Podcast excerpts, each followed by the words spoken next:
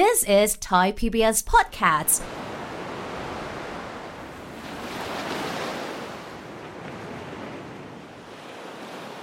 สำหรับดินแดนที่อยู่ไกลแผ่นดินอย่างนิวซีแลนด์นะครับ นิวซีแลนด์นั้นมีรูปร่างเป็นเกาะครับ วางตัวเป็นแนวยาวกลางมหาสมุทรแปซิฟิกใต้ ด้านทิศใต้นั้นของนิวซีแลนด์ติดกับขั้วโลกใต้ครับ แล้วก็ทวีปแอนตาร์กติกาครับ แล้วก็ทางเหนืออยู่ห่างจากออสเตรเลียมากถึง 2,000 กิโลเมตรทีเดียวครับ เห็นที่ตั้งอย่างนี้แล้วก็ดูว่าประเทศนี้จะโดดเดี่ยวแล้วก็เดียวดายมากเลยนะครับ แต่ความที่มันอยู่ห่างไกลนี่แหละครับทำให้นิวซีแลนด์นั้นชวนค้นหา เป็นภาพฝันเหมือนกับว่าเรากำลังจะเดินทางไปในแดนสวรรค์บนโลกมนุษย์ครับ ที่นั่นจะมีภูมิอากาศที่หนาวแล้วก็อบอุ่น ในขณะที่ส่วนอื่น ๆ ของโลกเขาหนาวกันครับ นิวซีแลนด์นั้นกลับอยู่ในช่วงของฤดูร้อน ที่อากาศกำลังสบายเลยครับ ก็ไปอยู่ซะขั้วโลกแบบนั้นก็คงมีอะไรหลายอย่างครับที่ไม่เหมือนชาวบ้านเขา ถึงตอนนี้แล้วนิวซีแลนด์แม้จะไกลด้วยระยะทางครับ แต่ก็คุ้มค่ามากเลยครับที่จะไปเยือน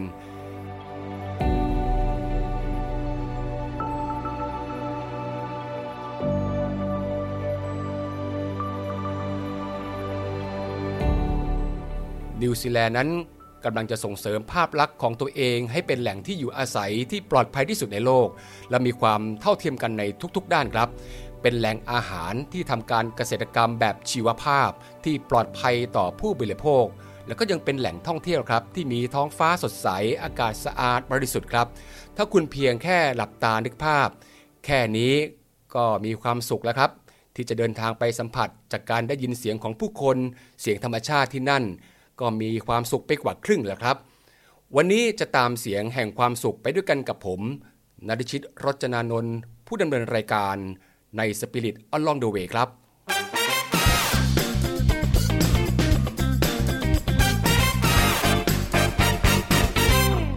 ถ้าพูดถึงนิวซีแลนด์แล้วคุณผู้ฟังนึกถึงสิ่งใดบ้างครับ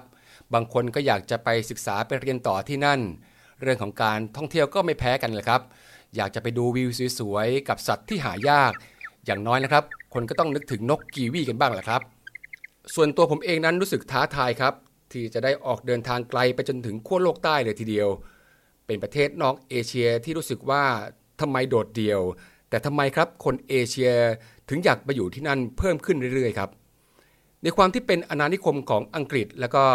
ประสานเข้ากับความเป็นชาวพื้นเมืองของชาวเมารีนั้น ก็น่าจะมีอะไรที่สนุกสนานในทริปนี้แน่นอนครับ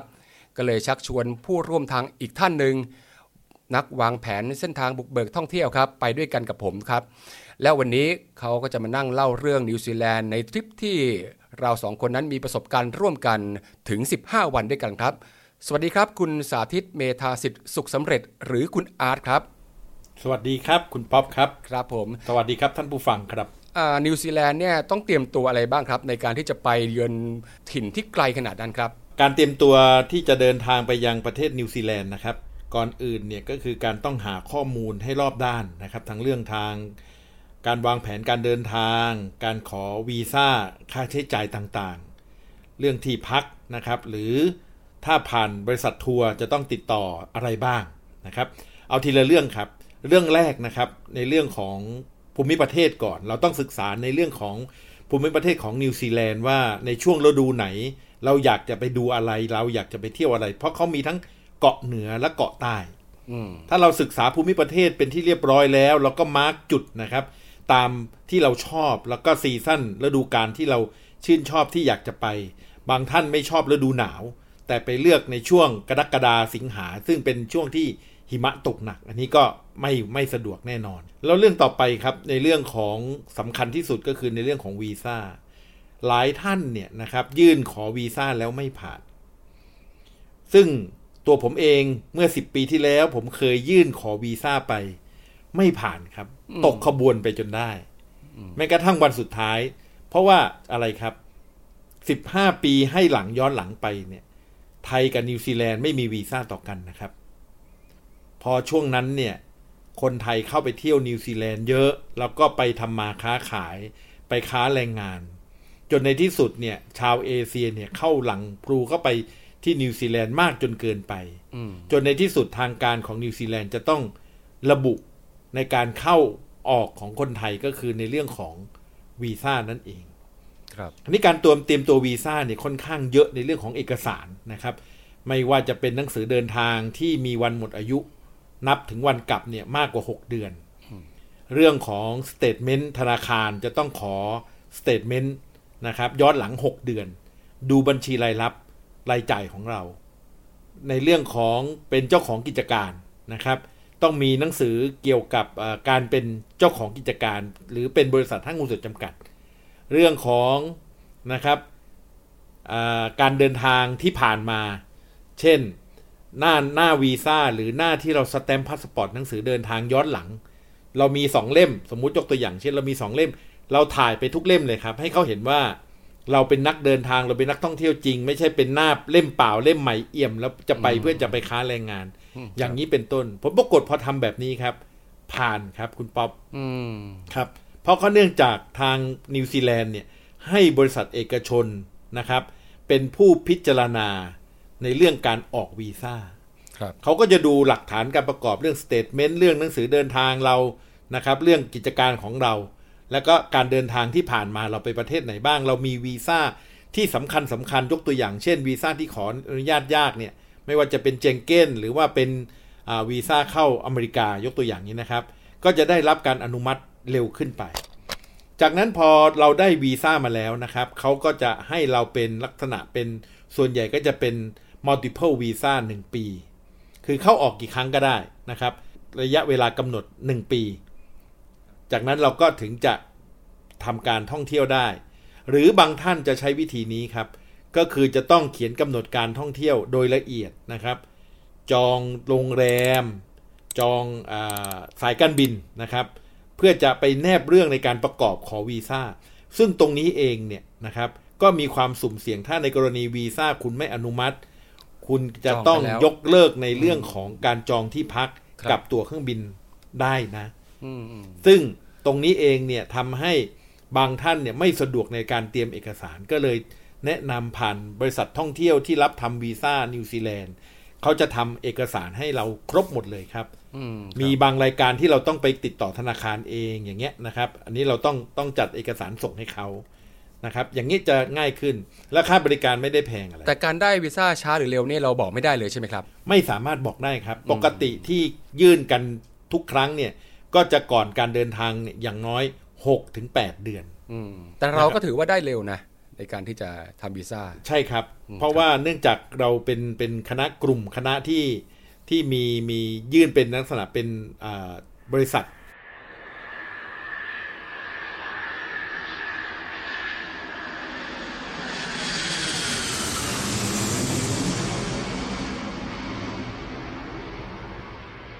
คุณอาร์ตก็เข้าไปในช่วงที่เขาเปิดพรมแดนไปหลังจากโควิด -19 ไปไม่ถึงปีเลย ใช่ครับใช่ไหมครับ ถูกต้องครับมบรรยากาศท่องเที่ยวค่อยยังยังไม่ได้ฟื้นกลับมาเท่าไหร่นักตอนนั้น ยังยังซบเซาอยู่ แต่ค่าใช้จ่ายแน่นอนแพงมาก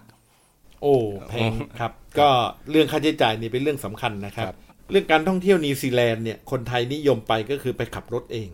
นะครับการขับรถเองเนี่ยคุณจะต้องมี2 เรื่องนะครับหนึ่งก็คือบัตรใบขับขี่ที่เป็นใบขับขี่ไทยแบบ smart card จากนั้นนะครับต้องเอาไปด้วยนะครับใบขับขี่ไทยที่เป็น smart card แล้วก็ไปทำที่กรมขนส่งทางบก เพื่อจะขอใบขับขี่สากล ระบุกับบอกทางเจ้าหน้าที่กรมการขนส่งว่าเราจะไปประเทศนิวซีแลนด์ เพราะว่าตามสนธิสัญญาในเกี่ยวกับอ่าอนุญาตให้ใบขับขี่สากลของแต่ละประเทศจะไม่เหมือนกันครับนะครับของเราจะมี 2 แบบ เพราะฉะนั้นดีที่สุดก็คือไปบอกของเจ้าหน้าที่ว่าเราจะไปนิวซีแลนด์ระบุเลยนะครับอืมอืมเขาจะถึงระบุมาให้ว่า เราจะไปขับขี่ที่ประเทศนิวซีแลนด์มาครับนะครับครับ จากนั้นก็จองรถเรื่องรถเนี่ยเป็นเรื่องที่จองค่อนข้างจะยากนิดหนึ่งนะครับ ถ้าเป็นรถบ้าน รถบ้านเนี่ยจะจองกันล่วงหน้าเนี่ยไม่น้อยกว่า 6 เดือนหรือ 1 ปี เหตุผล 1 ปีเพราะอะไรเพราะถ้าเกิดเป็นช่วง high season ของเขาก็คือฤดูใบไม้ผลินะครับ ช่วงเนี้ยจะแพงมากก็คือหลังจากฤดูหนาวไปนะครับรถจะหายากมาก แต่ถ้าเป็นรถอ่า แวนหรือว่าเป็นรถเก๋งหรือรถตู้นะครับ ราคาก็จะย่อมเยาวลงมา แล้วก็จองได้ง่ายขึ้นนะครับเว็บไซต์ในการจองรถที่นิวซีแลนด์มีเยอะมาก เพราะฉะนั้นเนี่ยลองค้นหาข้อมูล Search Engine ดูว่าอ่ารถแต่ละชนิดเนี่ยราคาแตกต่างกันอย่างไร บางคันเนี่ยถ้าเราไปกัน 3-4 คนเนี่ยนะครับ อย่าลืมว่ากระเป๋าสัมภาระเราเนี่ยกระเป๋าเดินทางเราค่อนข้างใหญ่ เพราะฉะนั้นแนะนำหารถที่มีพื้นที่ข้างหลังเพียงพอในการใส่สัมภาระไปด้วย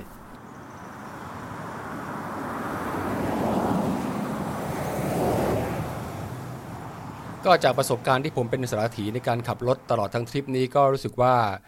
ขับรถสบาย เพราะว่าค่อนข้างจะมีระเบียบในการขับขี่มาก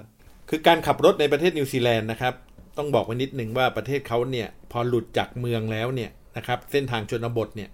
ไหล่ทางไม่มี ห้ามจอด แล้วก็จะต้องคำนึงถึงกฎจราจรอย่างเคร่งครัด ในเรื่องของ speed limit ห้ามจอดบนไหล่ทางเด็ดขาดนะครับ แล้วก็พื้นที่ให้จอดต้องจอดตามที่พื้นที่เขากำหนดไว้ให้เท่านั้น ตรงไหนจุดจอดเสียเงินไม่เสียเงินจอดได้ 15 นาที 30 นาที ตรงนี้ต้องศึกษาไปพอสมควรครับ นิวซีแลนด์เนี่ยเป็นหนึ่งหนึ่งในเครือของอาจักรภพอังกฤษจักรภพประเทศอังกฤษนะครับ ก็จะขับรถเหมือนกับประเทศไทย คือพวงมาลัยอยู่ขวาขับรถชิดซ้ายอืมเหมือนกัน เพราะฉะนั้นการขับรถก็จะค่อนข้างง่าย เพียงแต่ว่าเคร่งครัดในเรื่องของระเบียบจราจร มันก็จะมีป้ายจราจรที่มีลักษณะแปลกๆ ที่เราไม่ค่อยคุ้นเคยอยู่เราก็ต้องศึกษาก่อนเนาะว่ามันอ่ามันมันหมายความว่าอย่างไรใช่ครับอืมตรงเนี้ยเป็นเป็นเรื่องที่เราเราต้องทำกันบ้าน ไปพอสมควร ถือว่าโชคดีครับช่วงนี้เนี่ยคนไปเที่ยวเยอะก็จะมีในกลุ่มโซเชียลไม่ว่าจะเป็น Facebook ก็ดีหรือว่า YouTube ก็ดีนะครับครับเขาก็จะทำเป็นคลิปสั้นอืมๆนะครับอืมเที่ยวนิวซีแลนด์ให้ศึกษาให้เรียนรู้ก่อนล่วงหน้าพอสมควรอืมอืมอีกสำคัญอีกเรื่องหนึ่งนะครับ การเตรียมตัวก่อนไปนิวซีแลนด์เนี่ยสำคัญเรื่องของการขนอาหารกับยาไปนะครับ ต้องศึกษากฎหมาย เรื่อง 3 ตัวนี้นะครับหนึ่งเรื่องของอาหารนะครับ ไม่แนะนำให้ขนอาหารไปนะครับครับ พวกอ่าน้ำพริก หมูหยองไส้กรอกกุนเชียงอืมนะครับ ของกินทั้งหลายที่เป็นอาหาร แม้กระทั่งขนมอย่าขนไปครับครับ เรื่องที่สองก็คือเรื่องของยาสมุนไพรนะครับ ห้ามขนไปครับ ยาเอาไปได้คือยาแผนปัจจุบันที่ มีฉลากกำกับ แล้วก็อยู่ในซองซิลที่เขามาจากโรงงานครับไม่ใช่แกะเป็นเม็ดเม็ดเม็ดเม็ดเม็ดเม็ดมาใส่กระป๋องไว้ไม่ได้นะครับครับ วิตามินเป็นกระปุกกระปุกเป็นร้อยร้อยเม็ดนี่ห้ามเอาไปนะครับ อันนี้เรื่องสำคัญนะฮะพวก trekking คนที่ชอบ trekking ทั้งหลายเนี่ยนะครับ อุปกรณ์เดินป่า camping ห้ามเอาไปนะครับครับ เพราะว่าจะถูกกักกันเรื่องของเรื่องของโรค พอสมควรนะครับ เพราะฉะนั้นถ้าเกิดเราจะเอาไปเนี่ยได้ไหมได้ครับ เราต้องเข้าช่องที่สำแดงพวกนี้อ๋อเราก็ต้องแจงให้ละเอียดเลยว่าทำไมนี่คือยาอะไร ยาสมุนไพรมาจากไหนเขาเขาทิ้งเขาคือเขาไม่อนุมัติเขาโยนทิ้งถังเลยทันที แต่ถ้าเกิดเราไม่ไปช่องที่สำแดงเราไปช่องที่สีเขียวนะครับเขาสแกนแล้วเจอตรวจเจอนี่โดนปรับหนักมาก โดนปรับหลายหมื่นจนถึงแสนบาทเลยนะครับอืมเพราะฉะนั้นเรื่องนี้นี่ทุกท่านที่จะเดินทางไปประเทศนิวซีแลนด์เนี่ย ศึกษาการนำของทั้ง 3 สิ่งนี้ด้วยนะครับว่าดีที่สุดก็คืออย่าเอาไป แล้วไปซื้อที่นู่นครับ ไม่ได้ยากเลย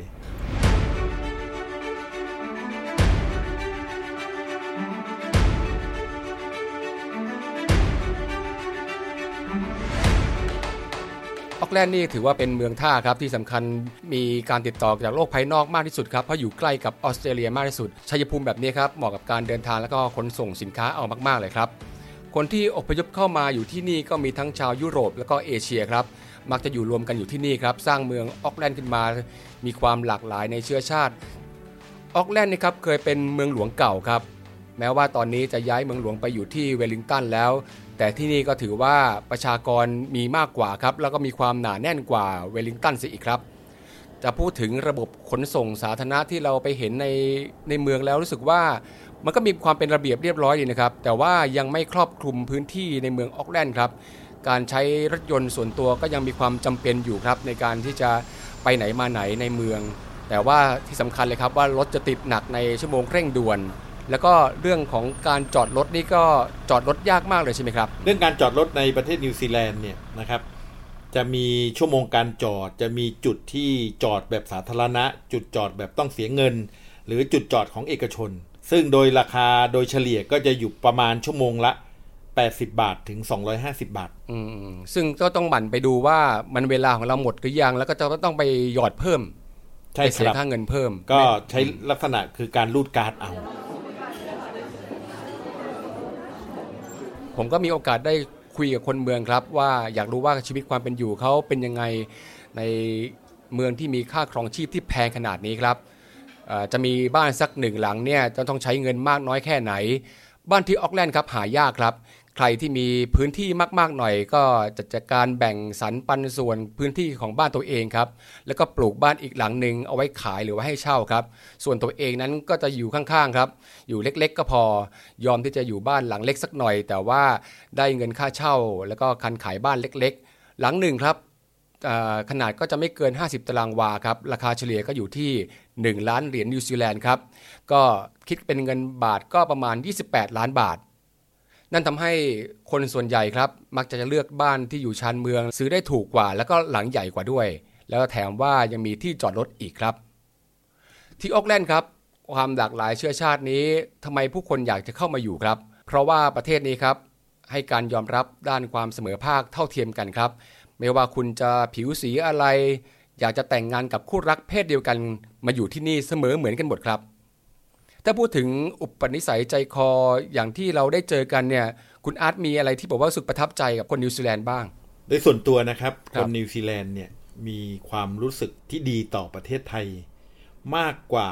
ชาวยุโรปหรือชาวออสเตรเลียด้วยซ้ำเท่าที่สัมผัสนะครับ อาจจะเป็นด้วยเหตุผลในเรื่องของในอดีตนะครับ ชาวนิวซีแลนด์เนี่ยที่ถูกเกณฑ์มาในช่วงสงครามโลกครั้งที่สองแล้วเขากลับบ้านไปแล้วเขาได้รับความประทับใจในการที่ ได้เข้ามาอยู่ในประเทศไทยที่ตกอยู่ในฐานะเฉลยศึกของทหารญี่ปุ่นที่ต้องมาสร้างทางรถไฟสายมรณะนะครับ มีความคุ้นเคยกับนิสัยคนไทยแล้วรักคนไทย เวลาเขากลับไปเนี่ยเขาก็จะไปพูดปากต่อปากกันว่าคนไทยนิสัยเป็นอย่างไรทำให้มีภาพลักษณ์ในเชิงบวก โดยตลอดนะครับ เท่าที่สัมผัสกับคนนิวซีแลนด์ที่รู้จักโดยสนิทหรือจาก ที่เราเดินทางไปแล้วได้ไปพูดคุยกับเขา แล้วบอกเขาว่าเรามาจากประเทศไทยเขาจะมีความสุขที่ได้เจอมากกว่าประเทศอื่น ๆ อันนี้ก็เป็นเรื่องที่ถือว่าระหว่างนิวซีแลนด์กับไทยเนี่ยมีความใกล้ชิดในเรื่องของสงครามที่เข้ามาทำให้เราเนี่ยมีความแน่นแฟ้น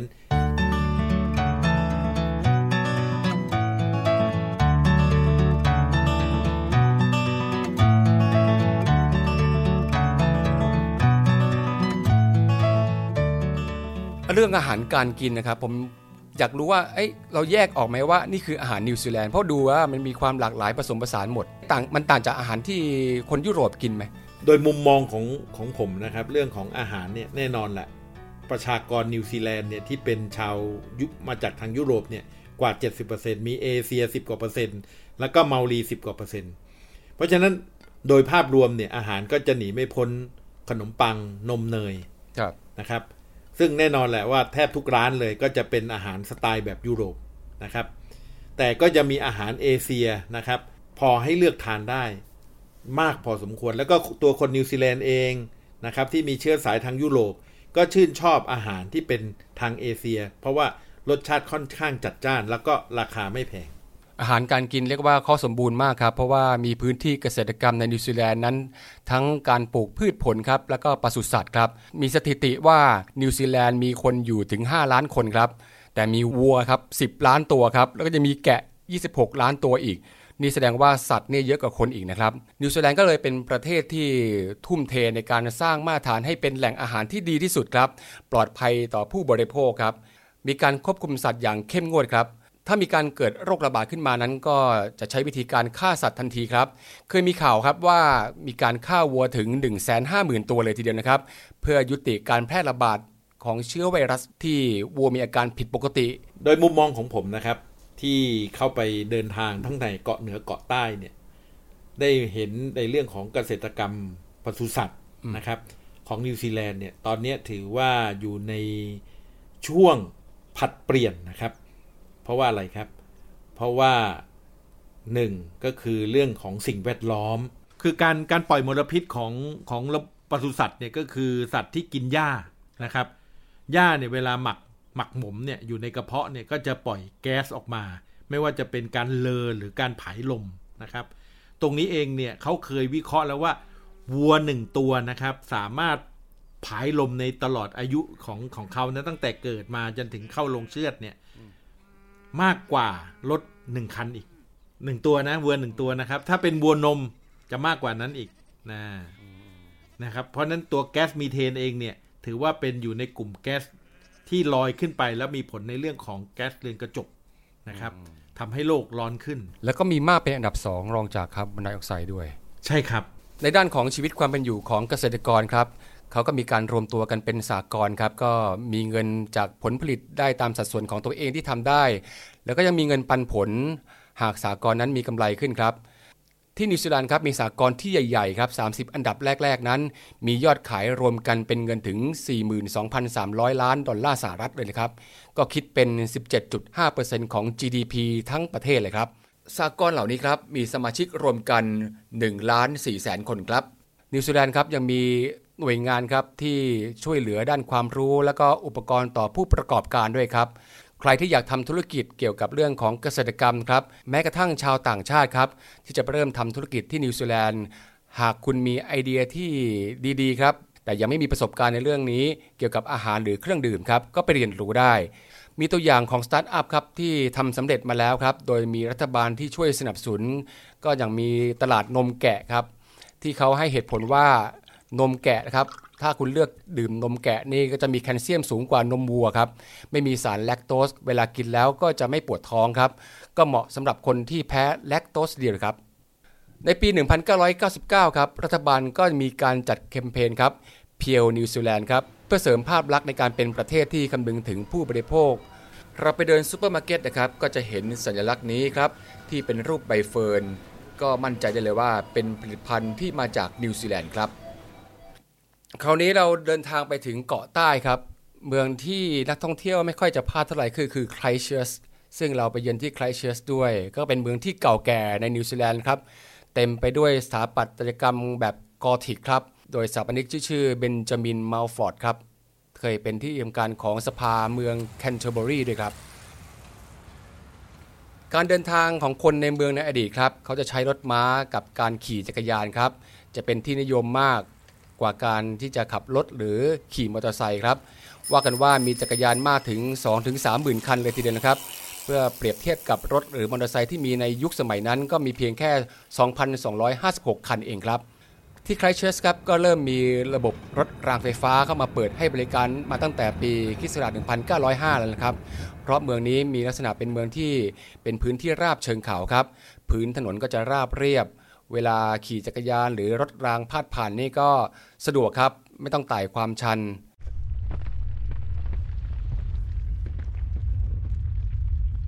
แต่เมืองนี้ครับก็จะต้องเผชิญกับวิกฤตครับอยู่ต่อเนื่องทุกปีครับ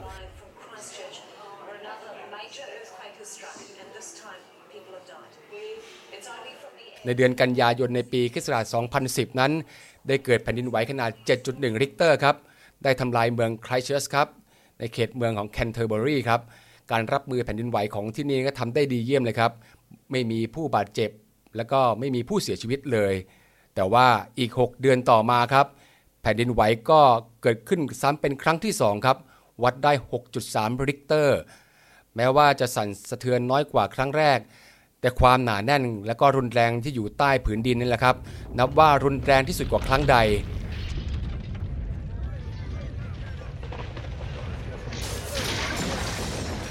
ตอนนี้ครับมีผู้เสียชีวิตจำนวนถึง 185 คน วิหารโบสถ์ก็ได้รับความเสียหายเป็นวงกว้างเลยครับ ตลอดทั้งปี 2010 ถึง 2012 เนี่ยมีแผ่นดินไหวที่เกิดขึ้นบ่อยมากครับ มีการบันทึกไว้ว่าเกิดแผ่นดินไหวที่เขตเมืองแคนเทอร์เบอรีครับจำนวนมากถึง 4,423 ครั้ง แต่ละครั้งนั้นแรงสั่นสะเทือนนั้นขนาด 3 ริกเตอร์ขึ้นไปครับ ก็เป็นเรื่องที่น่าสังเกตนะครับว่าไม่ว่าจะรุนแรงขนาดไหน แต่ทำไมครับที่นี่จึงมีผู้เสียชีวิตน้อยมาก ครับก็เนื่องจากความหนาแน่นของประชากรต่อพื้นที่แล้วก็ตัวอาคารนะครับ ก็ได้รองรับในการอาอยู่แผ่นดินไหวเนี่ยพอสมควร ซึ่งนิวซีแลนด์เองเนี่ยทั้งเกาะเหนือและเกาะใต้เนี่ยถือว่าเป็นพื้นที่ที่วางทาบอยู่บนรอยเลื่อน แผ่นดินออสเตรเลียกับแปซิฟิกเลย โดยเกาะเหนือนะครับ แผ่นดินแปซิฟิกนะครับจะมุดตัวเข้าหาแผ่นดิน ออสเตรเลีย ส่วนเกาะใต้นะครับ ทางด้านตะวันตะวันตกแผ่นดินออสเตรเลียจะมุดเข้าไปใต้แผ่นดินของแปซิฟิกนะครับไขว้กันเลย โดยมีจุดที่สลับด้านกันก็คือช่องแคบคุกนั่นเองนะครับ เคยเกิดสึนามิขนาด 8 เมตร ที่อยู่ช่องแคบคุกทำความเสียหายให้กับปศุสัตว์ไปมากพอสมควร ตัวไคเชิร์สเองนะครับ อยู่ทางตะวันออกของเกาะใต้ก็จริง แต่มีความสุ่มเสี่ยงที่อาจจะเกิดสึนามิในระดับสูงถึง 15 เมตร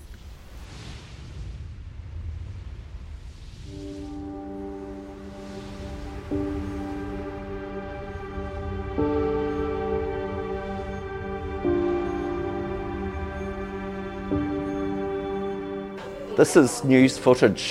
from the day.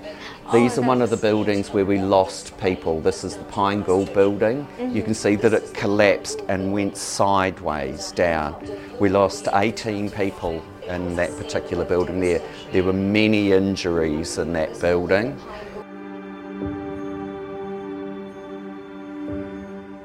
เราก็ก็ได้เข้าไปดูในพิพิธภัณฑ์ด้วยใช่ไหมครับในการที่จะเห็นโครงสร้างของการลดแรงสั่นสะเทือนของอาคารรูปแบบใหม่ ใช่ครับ แผ่นดินไหวครั้งล่าสุดในปี 2010 เนี่ยสี่ในห้าของป่อง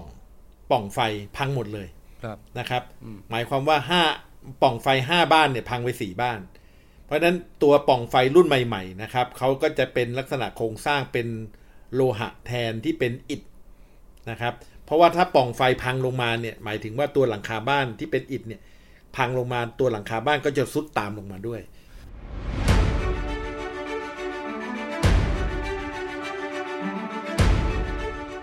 ครับนี่เรายังไม่ได้เล่าถึงเจ้าของถิ่นดั้งเดิม คือชาวมารีกันเลยนะครับ การเดินทางครั้งต่อไปจะไปเจอกับพวกเขาแบบใกล้ชิดครับ ถึงแม้ว่าที่นิวซีแลนด์นั้นจะมีคนหลายเชื้อชาติที่ย้ายเข้ามาครับ แต่ชาวมารีครับสามารถที่ยังคงความเป็นตัวตนอย่างชัดเจนครับ มีภาษาของตัวเองดั้งเดิม มีศิลปะวัฒนธรรมของตัวเองที่ชัดเจนครับ ที่นิวซีแลนด์นั้นจะขาดสิ่งเหล่านี้ไปไม่ได้เลยนะครับ เราจะค่อยๆลำดับเรื่องเล่าให้คุณฟังกันในเส้นทางที่เราค่อยๆ เก็บเรื่องราวที่ได้ยินมาเล่าให้คุณฟังต่อในครั้งหน้าครับ วันนี้ต้องขอขอบคุณคุณสาธิตเมธาสิทธิ์สุขสำเร็จครับคุณอาร์ตที่มาร่วมสนทนากับเราในวันนี้ครับ สวัสดีครับ สวัสดีครับ This is Thai PBS podcast. View the world via the voice.